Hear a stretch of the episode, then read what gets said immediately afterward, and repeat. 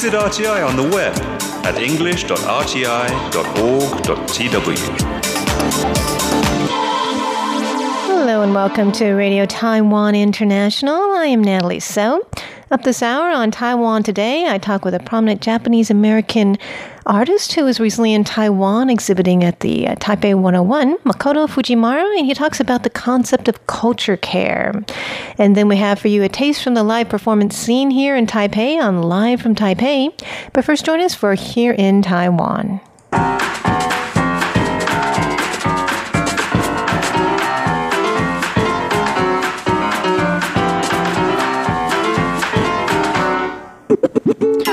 Welcome to Here in Taiwan. It's November 9th, Friday, and in the studio we have Shirley Lin. Hello. Andrew Ryan. Hi.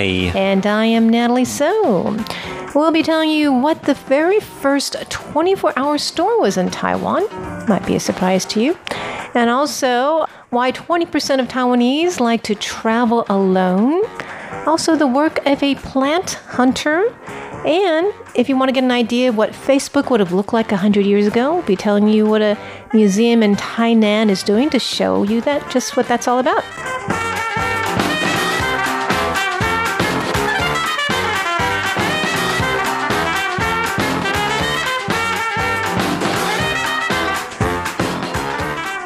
Okay, I think Taiwan is kind of known for its 24 hour stores. I think we had one of the first 24 hour bookstores Mm-hmm. The in Essex Asia. bookstore. And um, but what was our very first 24 hour store? What do you think it was, Andrew? 24 hour store. Um, and this is not a food shop or restaurant, right? We don't know. We're gonna. I mean, no, it could Is be. it- is it a could be grocery anything. store? It could be anything, including food shop or No. restaurant. Of course, we always think about the convenience stores, right? Like Is- 7 Eleven, but no, we're not talking about those. Is it the fruit shop behind my house?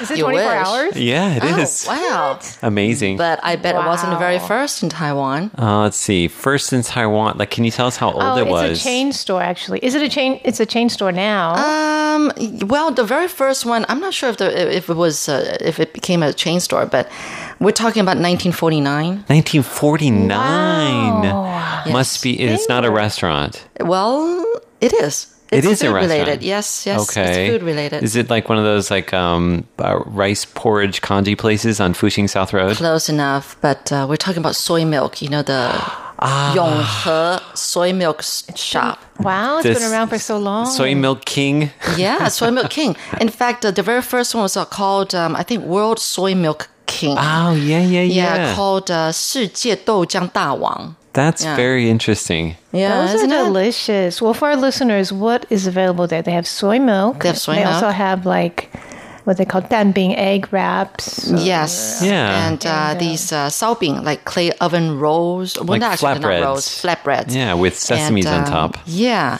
And then uh, youtiao, Sometimes. like uh, the fried dough sticks. Mm, right? Oil sticks, yummy. Yeah, oil sticks. so these are like all breakfast items, yeah? Yes. This is more of a traditional Taiwanese breakfast. right. You could have them all day long. Oh, yeah. yes, you not? could. And Just clearly leave you them all night long. right. Well, there's a story behind, you know, uh, why we have this these famous uh, soy milk shops. Back in 1949, like I was saying, you know, when the, uh, the the military officers come over from China, most of them are like you know noodle chefs or soy milk chefs. Uh, in this case, Oh, so now when soy they milk came, chef. It takes a, a chef to make chef soy to milk. soy milk. It must be an art. I guess along with the uh, these uh, flatbreads, right? and all Soy that. milk masters. Masters, soy milk masters, yes. Um, so when they came, um, pretty much, you know, uh, all of Taiwan and Taipei are saturated with uh, the settled um, residents of Taiwan. So they basically these uh, mainland Chinese they could only go and settle in uh, Yonghe or Zhonghe, which were not as you know saturated then. So those are like the outskirts of Taipei, like Yeah. Taipei County used to be known as. Now it's like New Taipei, New City, right? Yeah, yeah. And um, you know, so obviously, how would they make a living? They they're, they're master chefs in what is it, noodles? But, but in this case, we're talking about like soy milk and all these flatbreads. So that's how it all started. It became a trend, and just more and more came up. And uh, and now there's more to the story. Oh, Back in the old days, in the 60s and 70s, people would stay up to watch Little League baseball games. Right. And they needed something to eat, right? They get hungry. Yeah, you know, the games finish like in the middle of wee hours of the night and they get hungry. And so this was because like Taiwanese Little League baseball, the, these teams were some of the best in the world, Yes, yes. and the games would take place in the U.S. would, would stay That up to watch so those games, right? So it was like in the middle of the night. They weren't at, Yeah. at a normal hour here in Taiwan. You'd have to like stay up all hours of the night to see it. That's Yeah. great. Is it? Fun. So that's how it all came about. Wow. the popularity of these uh, soy milk shops. Now, you know, this idea is because there was a book that just came out. Um, it's a, got a long title, but it's talking about all these 70 different little things that you would never know about Taiwan.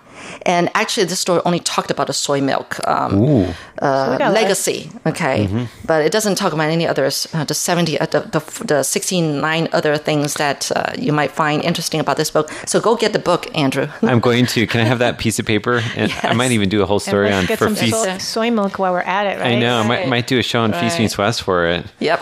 Very exciting.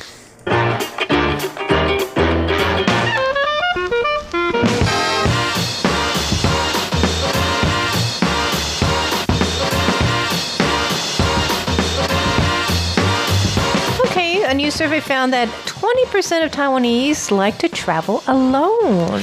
Yes, this is according to Expedia, uh, one of these uh, online platforms that does, you know, uh, travel. And um, uh, they did a study on 1,500 uh, Taiwanese travelers and found that 20% like to, you know, travel by themselves. For one thing, think they can enjoy a different kind of travel, a different kind of journey, um, and a vacation. And the other is there's just so much freedom to traveling alone. In, in, in other words, 20%, that means like every five people, one likes to travel alone, Like or with had no, no friends, no yeah, family. Yeah. Wait, wait, wait, wait. Can I? It's not independent traveler. It means like you're just No, you just traveling yeah, you plan it ahead. Yeah, you, you plan to just travel by yourself. So, is this a person who only wants to travel alone, or does that include people who like often travel with family, but they would be interested in traveling alone? Uh, it doesn't go into the They like details to of that. travel alone, right? Either they enjoy traveling alone Prefer or they it. experience traveling alone. You know, like they tried traveling alone. I've done that. How, Yeah? how is it? Yeah. Okay. I think it's great. I mean, it's it's really interesting though because I find that like if you arrive in a place, I always want to tell friends and family.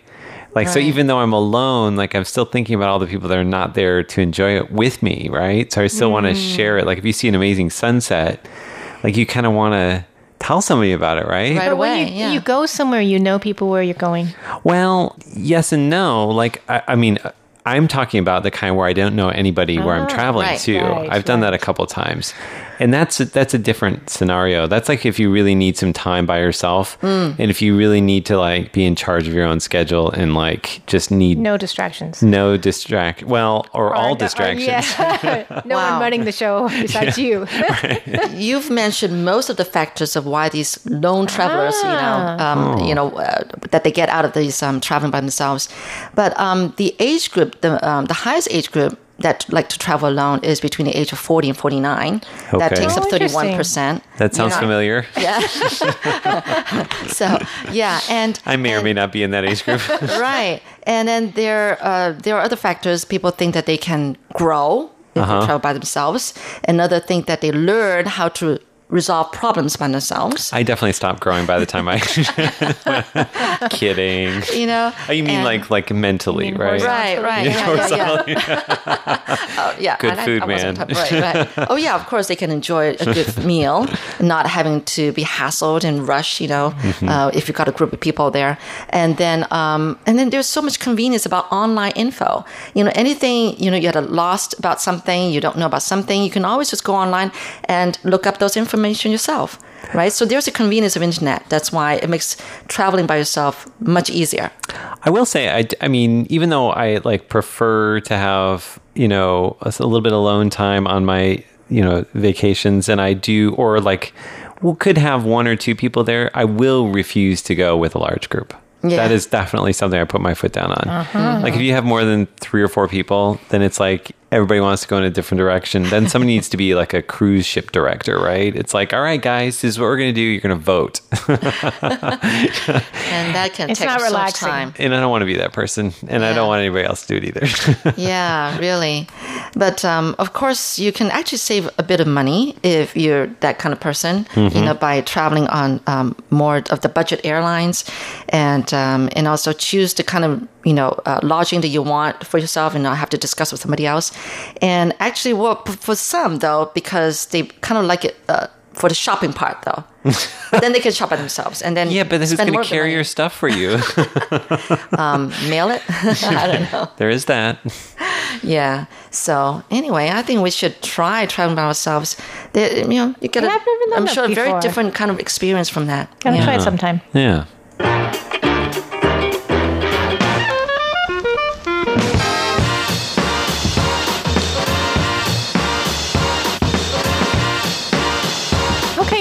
Shirley, tell us briefly about the plant hunter. Yes, um, we're talking about uh, Hong Xinjie, and um, he's, I think, from Taidong.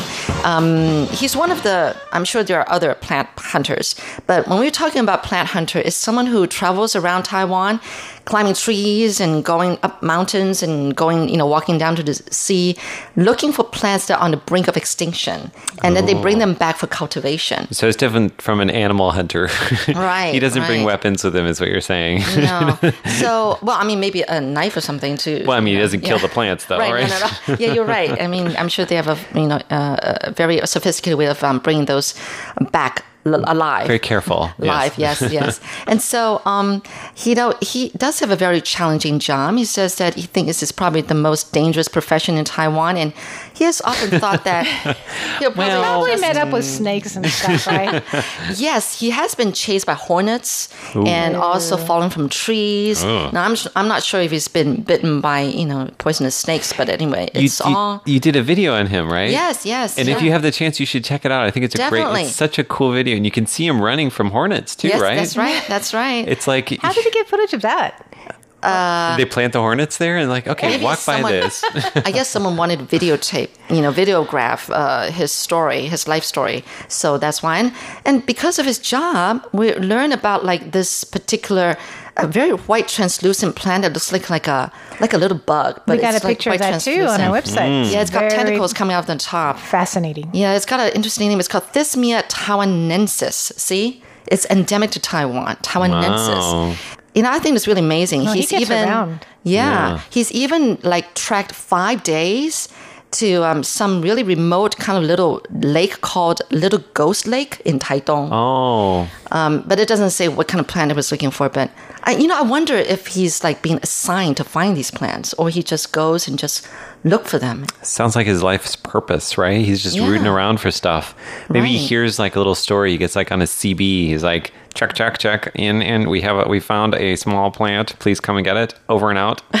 And then he like Yeah. gets on a train and then a car and then a and then he walks and then he like climbs and then he gets his plant. Yeah, So he's been all over Taiwan, I'm sure. all over.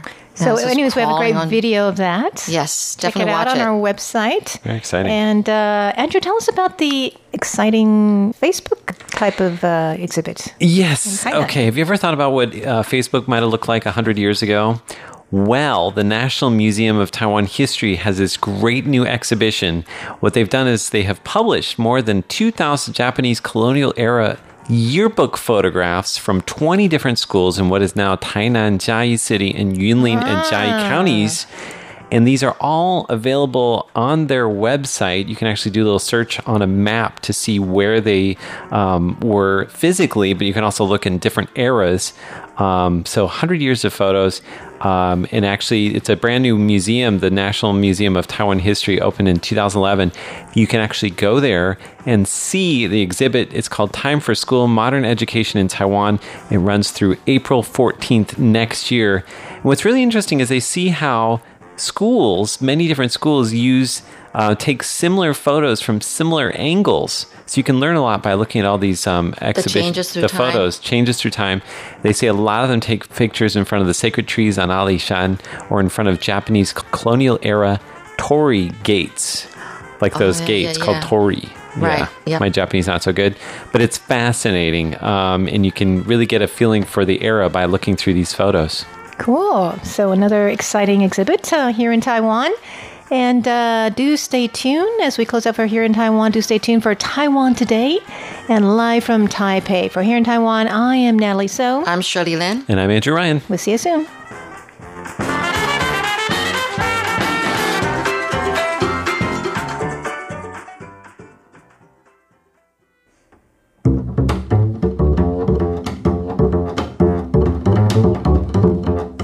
Taiwan Today with Natalie So. Hello and welcome to Taiwan Today. I am Natalie So. Today I have with me prominent Japanese American artist Makoto Fujimura, who recently held three exhibits in Taiwan one at the Taipei 101 and also at the Art True Galleries in Taipei and Tainan. Makoto is the founder of the International Arts Movement. He was also a U.S. presidential appointee to the U.S. National Council for the Arts. Makoto also authored a book called Culture Care, and he tells us about that concept.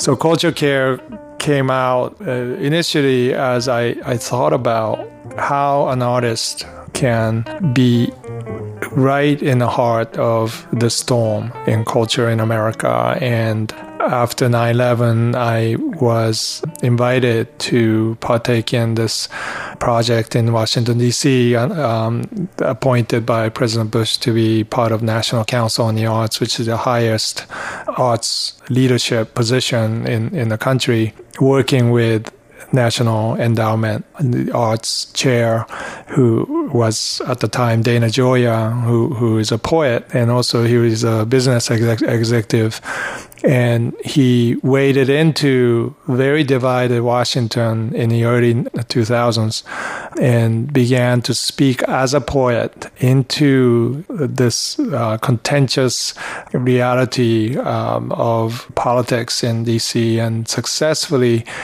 turn the tide into understanding that culture is something to be cared for. It is not something to fight over.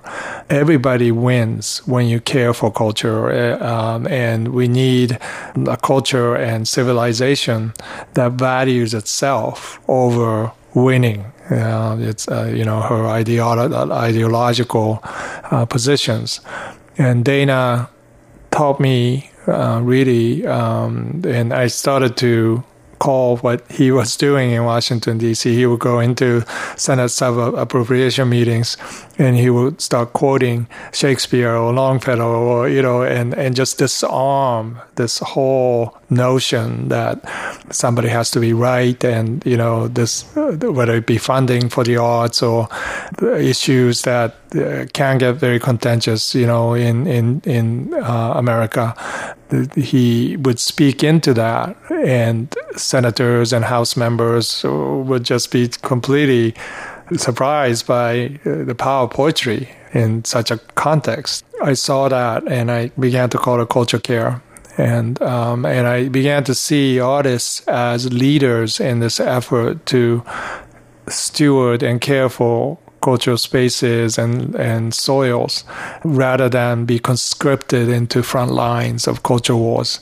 And it has to take a position on, on, on a political position or you know position on issues, which we're not really good at. Anyways, I, I think artists are too nuanced to do that, but you know um, we're forced into that position. And uh, you know Dana's leadership brought out the possibility that artists can be leaders in culture, any culture, without taking this extreme position. The, simply, it, it is like a gardener caring for the soil. If you care about the land, yes, you do defend the land, but you also care for it. You know, you, you tend to the soil and because you want things to grow. I see artists' work as uh, farmer um, of culture. Uh, we we are the ones that's tilling the soil of culture and planting seeds and nurturing it by watering and giving it uh, nutrients. If we don't produce, there's no reason to fight over a land because the land is a wasteland.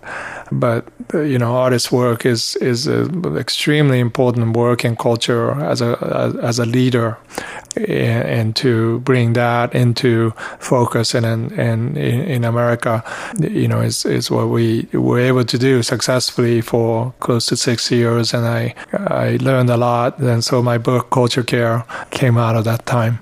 Oh, that's wonderful that um, you know you've been making such a great contribution to the world of art, Hmm. um, based in the United States. And I know that you come to Taiwan every Yes. year, and you Yeah. have your exhibits Yes. here. Tell us what you think of the you know the world of art here, and Yeah. any words you have for people Sure. regarding culture care.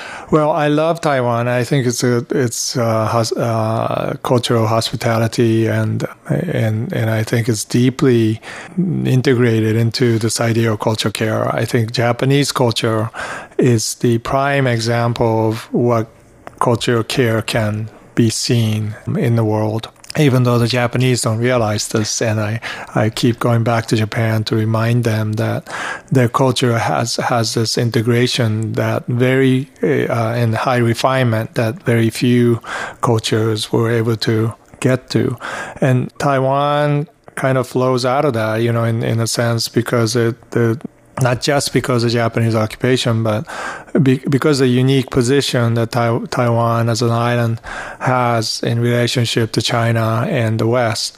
And I, th- I think the kind of this entrepreneurial spirit here is just just the right mix of focus for art to grow compared to Hong Kong, which is very much about finances and business, um, you know, bottom lines. Taiwan has a pocket of uh, just genuine humanity to me that um, that to me as, as an outsider coming in is uh, really values. So uh, I am really excited to be, you know, not only coming in every year, but to be part of creating something new uh, you know, from this particular location uh, that would be sent into rest of Asia, uh, including Japan. Mm-hmm. And um, I'm grateful for support of Art True to be able to do that. Someone has said that uh, you are a beautiful combination of both Eastern and Western culture. so, how would you describe how you take from both of these cultures in your art? Right. So I'm actually a misfit, you know, from both sides. You know, I don't fit anywhere, but but I I, I appreciate that because I, I hope to be. I, I hope to be a bridge, and uh, you know, I, I I think my art certainly does that, taking 16th and 17th century Japanese aesthetic into 21st century and you know bringing out some of the possibilities uh, even fulfilling some of the possibilities of 20th century artists like Mark Rothko or Jackson Pollock or you know people who broke open this new possibility of what art can be. And so I'm I'm grateful that I, I have the kind of upbringing that allows me to traverse, you know, to be borderless in that sense, and east west, north south, whatever that may be. Um, I'm I'm grateful that I, I have the opportunity to do that. That's wonderful, and. Um, you once gave a speech called "The Aroma of the New" that was right. uh, named as one of the best commencement speeches ever.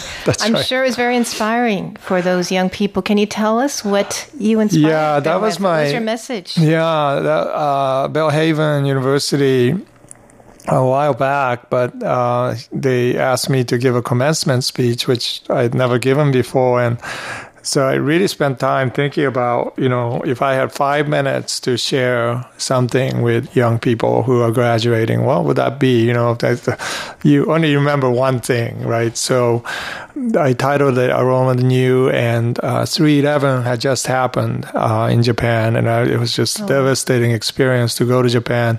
Prior to giving the speech, I was walking around in Ishinomaki with these just unthinkable views of boats on top of the elementary school and all these orphaned students in, in the gymnasium.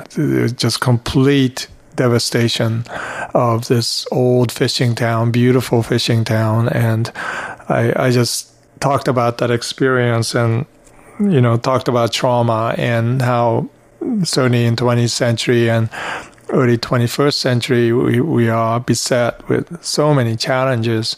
And, and yet, what, what the arts can bring is the aroma of the new. And I talk about you know my experience of going to see Thornton Wilder's uh, wonderful play Our Town in New York City, and um, the stage of that uh, was, was so unique as as the play continued to describe this little town in New England.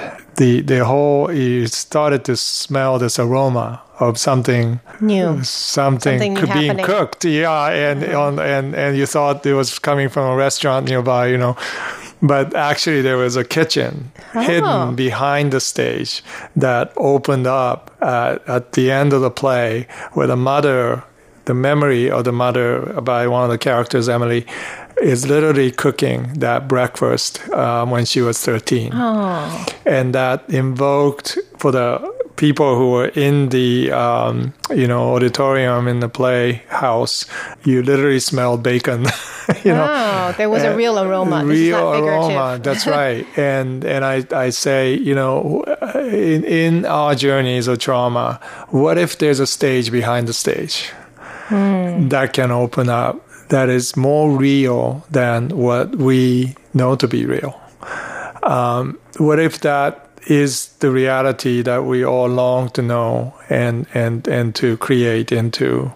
And um, so it was uh, kind of an artist talk uh, as a commencement speech. I, I don't know how it will be received. And yeah NPR uh, later on picked it as one of the best uh, commencement speeches uh, ever given. So I, I I was really blown away. But um, yeah, it, it, it was just genuinely just in response to seeing devastation of 311 uh, firsthand and then reflecting on that.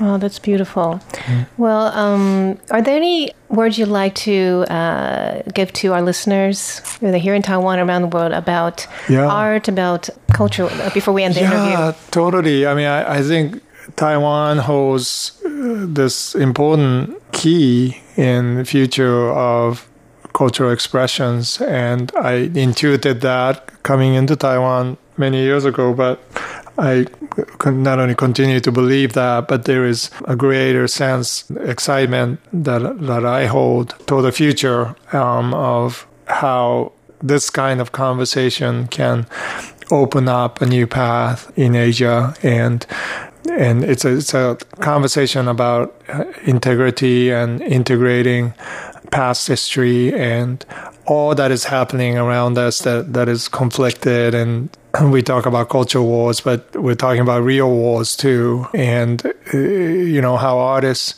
can play a role in mediating that divide and uh, providing a perspective that I believe is critical for peace and valuing of a human being's ability to not only be able to coexist, but to create a new future. So I, I think that's what I see is uh, this, you know, negotiation that the younger generation, that generation is uniquely poised for, but um, one that you know our education system and our culture certainly uh, often uh, works against that in- instinct to integrate, to use technology for the good of people, to communicate, uh, to commune, to create community.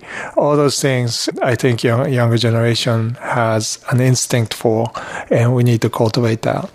Well, that's wonderful. And, and you're one of the wonderful pioneers that they can look to. Thank you. so much, uh, Makoto Fujimura, for all of your thoughts and insights. It's been wonderful talking with you. Wonderful to be here. Thank you.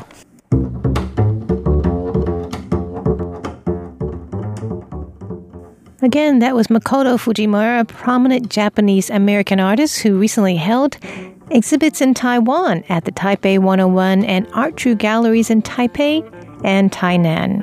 Makoto is the founder of the International Arts Movement, and he was a presidential appointee to the U.S. National Council for the Arts. Thanks for tuning in to Taiwan Today. I am Natalie So.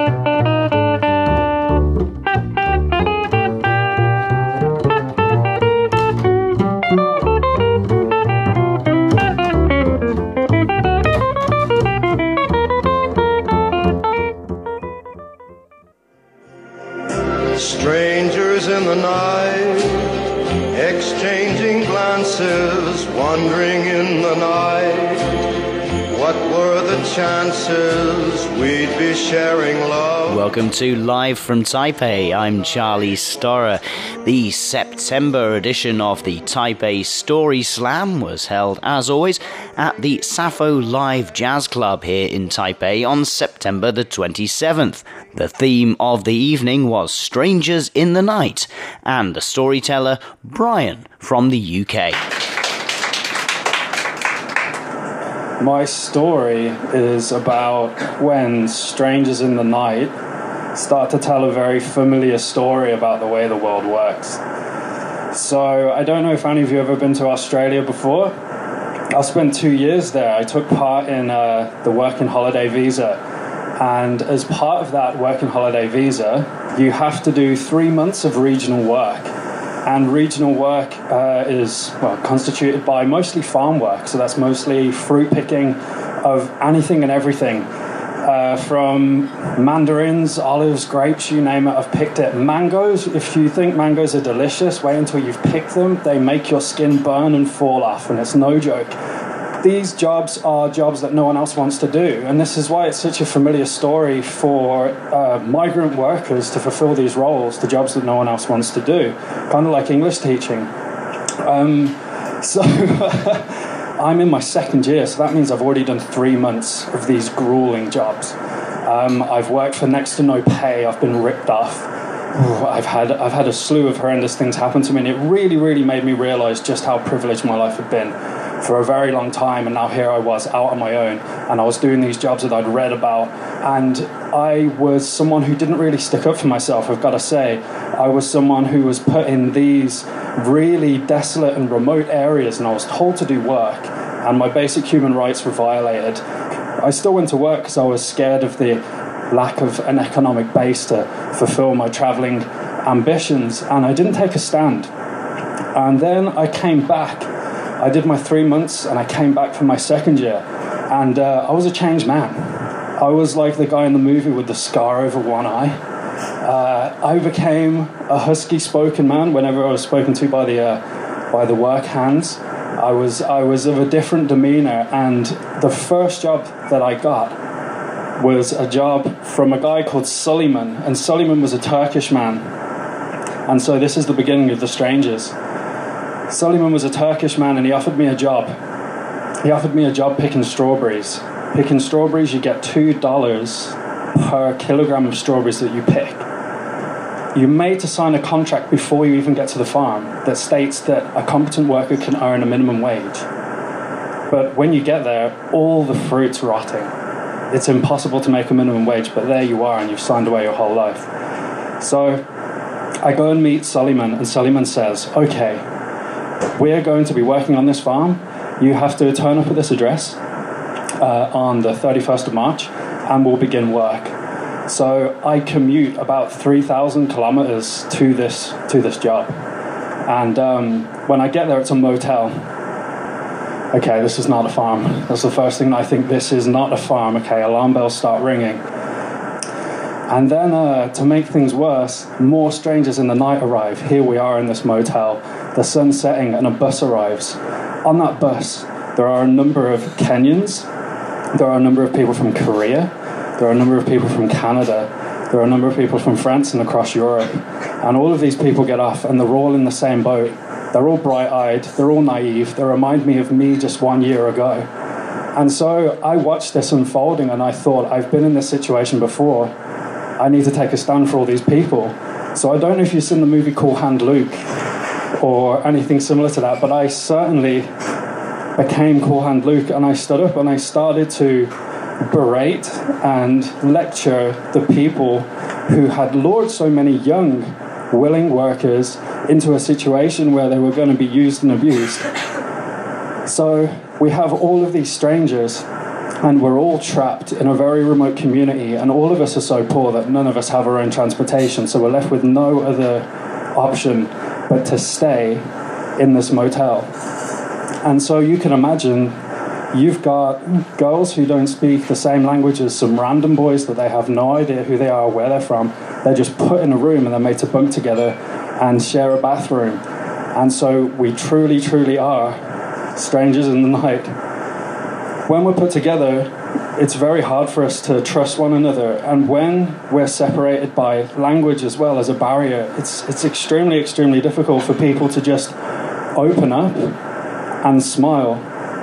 And when we were in that situation, and when we were asked to work, instead of banding together, which is something that I really wanted us all to do, many people just gave in. They gave in and they went to work, and they worked for nothing. They worked for nothing, and they did it willingly because of their fear of power and their inability to organize because of the fact that they didn't speak the same language and they had no way to communicate. On the first day of work, I ended up going to work as well on the first day. On the first day of work, it's a bunch of rednecks who take us out to this field, and um, we all work so hard. We work so hard for very, very little pay, and we come home and we're told that we're going to be paid hourly. And of course, all of a sudden, it's not hourly pay anymore. It's now $2 an hour. And we're all so shocked and we're all so mortified that this is the case that I instantly say, you know what, I quit. I'm not going to take any of the money here. I'm going to move on to the next job. I was told immediately that I would have to leave the motel if I was going to find another job. So I said, okay, I'm going to leave the motel. I'm going to stand up for myself. I'm going to leave the motel. I called Suleiman and I said, I'm leaving. You can let other people move in. And Suleiman said, I've got another job for you. It's hourly paid. I was like, okay, this is how the world works. All right, I get it. This is how you get hourly paid work. You just stand up for yourself, okay? So I say, uh, so what do I have to do for this job? And he goes, okay, find Moses. Okay, so he's like, okay, Moses is with the Kenyan crew. Go down, find Moses. And I'm like, yeah. And he's like, okay, and just draw this map. I'm like, okay. So he goes, okay, right, so you want to go through the town, you want to go through the woods, you're going to see a red Holden on the left hand side, then you're going to see a dirt track. Go down that dirt track and ask for Agnes. And I'm like, all right, cool. So I'm just walking around this motel with this random piece of paper, just looking around, going, Moses, Moses, Moses, Moses. No, okay, no, Moses is not in here. Knocking on doors. Moses is in here. No. All right, okay. Then I look down through the car park, and there's a guy working on a car. I don't know whose car it is, whose car it is. And I go over and I'm like, "You Moses?" And he's like, "Yeah, yeah, yeah, yeah. I'm Moses. What's going on?" I'm like, um, "I think we've got a new job from Suleiman. We just need to go and find, go and find Agnes." And he's like, "Oh, okay. Well, jump in." Jump in the car and I sat there with Moses, asking him about. Uh, general stuff about Kenya and like uh, how, his, how his course is going in Australia. He's studying business management, and uh, I'm giving him these random directions, and we're just getting further and further out into the bush. And we get we get uh, we get onto this road, and you just see nothing for miles and miles and miles. And then there's one red car right where Suleiman said it would be. I'm like, okay, Moses, take a left here. He takes a left. We go down there. I'm thinking to myself, Agnes, Agnes always makes me think of maybe a Scottish woman, red hair, feisty. So we pull up, I get out straight away, unmistakable smell of shrimp sauce. I'm like, okay, this probably isn't to be what I think it's to be. And uh, Agnes is from Malaysia, and she walks out and uh, she stands there with her arms folded, and she's an absolutely super powerful woman. You can just tell by the way that she stands and announces herself. And she's like, uh, Do you speak any Chinese? And I was like, A little bit. She's like, Okay, I'm going to put you in the house with all the, with all the like Eastern Asian people. And I was like, Oh God, okay, I should have said that. I don't speak any Chinese at all. They put me in the house. There was something really tragic there as well because the next job ended up to be exactly the same as the first one. And uh, the people who always bear the brunt the brunt of uh, of the injustice in the world are those people who unfortunately don't organise, don't stand up for themselves, and uh, never really get that change made. So I guess in essence, we were so many strangers in the night, and so many people there did stand up for themselves, and I learned so much. But it was a very familiar story, in that if you don't organise and don't stand up for yourself, uh, we all end up living in a worse off world. Thank you for listening.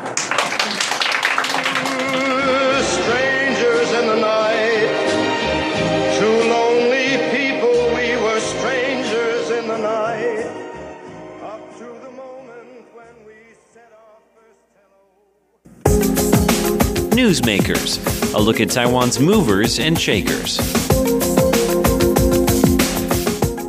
President Tsai Ing-wen has asked Morris Chang, the retired founder of chipmaker TSMC, to represent her at this year's Asia Pacific Economic Cooperation or APEC summit meeting in Papua New Guinea next week. The summit will be held from November 12 to 18. Tsai said Chang is a suitable choice as the theme of this year's APEC is harnessing inclusive opportunities, embracing the digital future. She also said Chang has made tremendous contributions to Taiwan's tech industry and is a well respected figure internationally. Back in 2006, Chang attended that year's APEC summit in Vietnam, representing then President Chen Shui-bian. Chang said he will exchange views with the APEC member countries on how small economies cope with challenges amid the rise in nationalism in superpowers. He said Taiwan, a vital part of the supply chain innovation of the global digital economy, will play a crucial role in the world's digital future and face challenges too. Chang founded TSMC, or Taiwan Semiconductor Manufacturing Company, in 1987. The company has since grown to the largest independent semiconductor foundry in the world. Chang, aged 87, retired in June after 31 years at the helm. Under his leadership, TSMC's wafer manufacturing services changed the structure of the supply chain of the world's semiconductor industry. They also promoted the integrated circuit or IC industry. Without TSMC, Chang once said, smartphones wouldn't have hit the market as soon as they did. He said that while TSMC has been quite successful, the company faces several challenges at home and abroad. Amid the rise in populism and protectionism in the United States, Japan, and China, he said TSMC must strive to seek a level playing field. Chang also said the company must cope with a lack of water, electricity, land, and talent in Taiwan. Chang was born in eastern China's Zhejiang province in 1931. In 1948, with the civil war raging in China, Chang moved to Hong Kong. The following year, he went to the United States to attend Harvard University. He transferred to MIT, where he received a bachelor's degree in mechanical engineering in 1952 and a master's degree in 1953.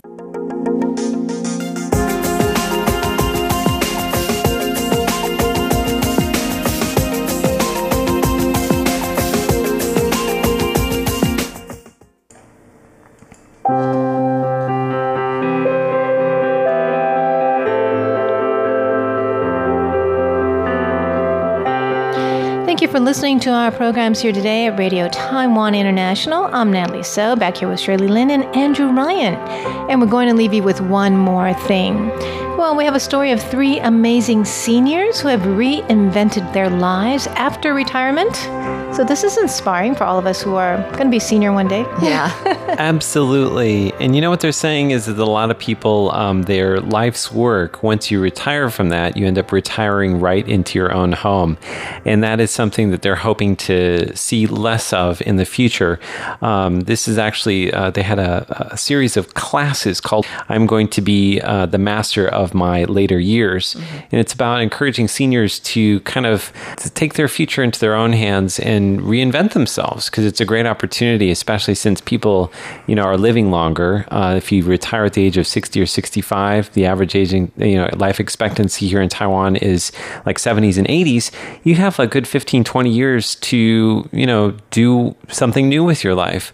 So I want to tell you about three people. Uh, one is 92 year old Huang Lai Yue, and she is a world record holder. She's the number well nine. She's ninth place winner in the international cup stacking competition. Oh, have you I seen even these? Know there's such Yes. a thing. Oh my goodness! What kind of the- cups are they? They're like plastic cups. Yeah. And they have um, I don't know how many of them they have. They have I think like ten of them or something like that. But you you basically you stack them up in different orders and then you unstack them and restack them In the them. and- shortest time that you can. They're yeah, amazing. it's amazing. You can go on the internet and search for videos about it. It's absolutely incredible. But to imagine that she has the dexterity at the age of 92 years of That age so cool. to be able to do that is amazing. Then there's 83 year old uh, Tsai Rong-kun, uh, who was in the movie, the, the documentary called uh, Grand Riders. Basically, uh, Tsai Rong-kun, he, uh, before he got involved in this group of uh, motorcycle riders who actually went all the way around Taiwan, he was actually really depressed and he was very sad and he had a lot of different problems. For example, um, he didn't eat enough um, and he just wasn't really, you know, not in a very happy place in his life. And he said that uh, after his wife passed away, he almost followed suit. But then he got involved in this um, group called the Elderly Grand Riders. And on the very first day when they set off to travel around Taiwan on motorcycles, he solved one of his problems, which was he was never hungry. And he managed to gulf down a whole biandang in one sitting. And actually now, every day uh, at 6.30 in the morning, he gets up and he rides his motorcycle from Sanchong, which is in uh, New Taipei City, all the way up to Guandu, which is up near the coast. Uh, you know, he really you know has his own schedule. He has his own um, kind of things that he does in his life, and he's also gotten uh, hold on his finances. Um, wow. So that's the second person. The third person is uh, an individual by the name of Li Ho Chun, who actually was in a performance at the uh, Taipei Arena recently, uh, singing and dancing. Wow, uh, that's the, a big place. It is a big it's like place. a major tens thousands, of thousands yeah, of ten, people. Right. Whenever people would get up on stage to perform, he would be what he called a paiso duizhang, so he'd be in charge of the clapping. Um, but then actually, he took some classes at a local community center, um, some uh, Broadway musical classes, and he was able to, after eight uh, months of practice, get up on stage and perform. So, I mean, I think it's really incredible that all of these people have um, come into new opportunities in their life. Uh, and this is actually uh, following some statistics from the new Taipei city government, which found that 64% of people who are elderly hope that their families will discuss with them what's going to happen to them in their elderly years and after they pass away. Um, and of course, if you know about Taiwan mm, culture and Chinese culture, this is very unusual because um, people can, don't don't talk, talk about, about, it. death. And they, they, you know, and young people, I think, are afraid to talk to their elders about it. The fact that 64% of the elders want the young people to proactively wow. ask their okay. parents about it is a real difference um, from the way things were in the past. That's wonderful. Well, it shows that we're embracing life in every stage of life as it is, right? And these seniors are leading the way. Well, that's about all we have for today. I am Natalie So. Thank you so much for joining us today on Radio Taiwan International. We hope that you join us again sometime soon. See you next time.